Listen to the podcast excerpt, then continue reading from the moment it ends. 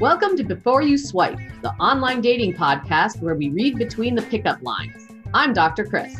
And I'm Dr. Lauren. We're two sex educators and research nerds using apps to find playmates, partners, and some laughs. Each episode, we share profiles that make us curious and make us cringe. We bring our expertise and personal quirks as we overanalyze our first impressions. Join us for some snarky and sincere tips and traps. All right. So, uh, welcome back. We're back. In the episode that you just listened to, um, something came up. And after re listening to it, I realized I wanted to ask Dr. Chris a follow up question. And so yeah. here we are. So, Chris, in the last episode, we were having conversations about this post, the interesting one with the sunset bunny murder sex play art. Yes. and we commented, we noted that the person hadn't in, indicated in any degree what their gender identity was, and, and you focused in on that. And so I wonder if you could talk more about why that feels important to you. Sure. Yeah, for me, I think it's just it's important to me in like the sort of superficial way of when I see people's posts and stuff, like I like to have a bit of an image or a vision of what I think they look like. And, and this person didn't provide pictures of themselves. So it was really, I just like to imagine people and, and not having literally anything to go off of, including we had age, but not gender. I think that it, so does it matter matter in the sense of would I date them or not? No, not necessarily, but it sort of does matter. And I just like to get little snippets of what a person looks like and, and is like.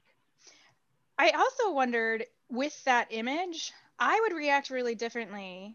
And granted, you know, we're speaking from to some degree when we're talking about gender idea identity in these broad strokes.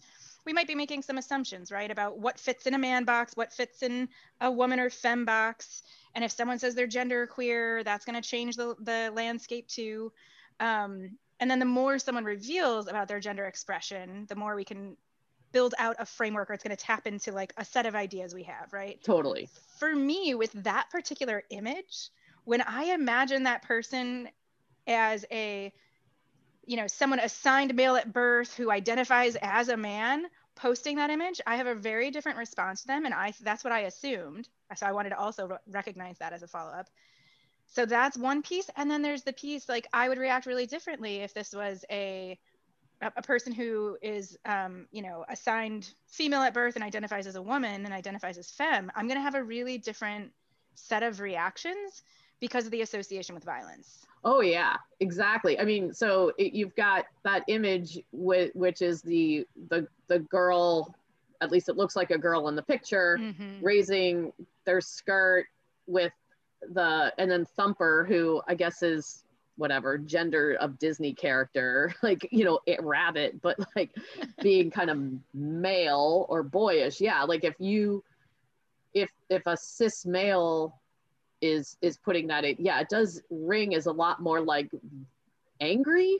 Like I mean, it's an angry image for sure, yeah. no matter what. But yeah, it's like more of an angry image, and and then if if a if a cis female or just it doesn't have to be a cis female but a female identified person is posting it it's a little bit more of a power. I don't know. It's right. It, i mean it's violent no matter what but it could be sure. a more playful take on power and sexuality and sexualization. Like it could even be an almost feminist image in, right. if shared from the right not right from a particular framework. Yeah. And since we and and so i think again you're operating from we are operating from a lot of assumptions right? Just because someone is of a particular gender identity it doesn't mean anything about their values their politics how they're going to treat people. We do we don't want to over um over assume but yeah. certainly the propensity of perpetrators of harm and power dynamics and all these other things that we can analyze you know the patriarchy just yeah. as a whole and a persistent yeah, yeah.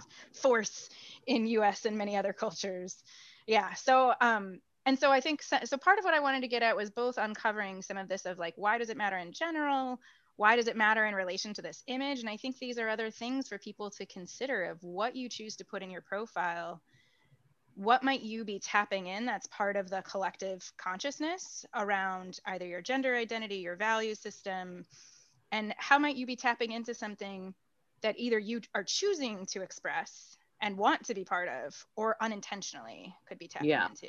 And so just, yeah. you know, again, layers, overthinking, that's our job. Right. Oh, that's what that's our specialty is overthinking. And for sure if if the if the person had more of a fem name, mm-hmm. I probably would be more comfortable with the image than if exactly. they had a, a, a more masculine name. But I yeah. St- yeah, it's still not my jam on on the image in general. Yeah. But again, that's back to, you know, that's why there's many fish in the sea. And and so that fish was not for me. well said. And yeah. I think then the one other thing that is really important to both of us, you know, I identify as a genderqueer person. We both care, love many people who hold many different gender identities. We do not believe in the binary. We science doesn't believe in the binary. Yes. so just wanting to uh, ensure that any of our attention to gender identity doesn't make it seem as though we're uh, negatively or harmfully fixated or in any way focused on purely the binary man, woman, male, female, or any of that. Yeah. Right. Yeah, for sure. I mean, society, you know, it's hard to fight society's gender binary structure in mm. many cases. And I say that as a cis woman, but, um, or and it's, it's, you know, so I, you know, I do think about it. Like, yeah. what is this person's gender identity that's giving me this image? And it's just, I, my brain naturally goes there. Um, but it would be interesting to then know what, you know, what meaning I would have made based off of, of knowing the answer to that question. And so it's an invitation to all of us, right? As we're engaging with a profile, what assumptions do we make based on the gender we are told someone has, or if we choose not to share it or don't know? And so we can we can be reflecting on how we're receiving other people's gender, how we're presenting our own genders. Um, and so these are just things we can keep puzzling and reflecting on. Yes. All right. Well, thank you.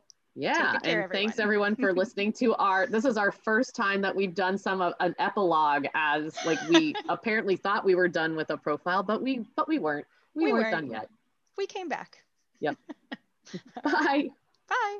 Thanks for listening to Before You Swipe. If you want to send us your thoughts or a profile you'd like us to overanalyze, please email us at beforeyouswipe at gmail.com. That's the letter B, number four, letter U, swipe at gmail or find us on Facebook at Before You Swipe. Thanks to Hamid Khalid 786 on Pixabay for our fabulous funky beats.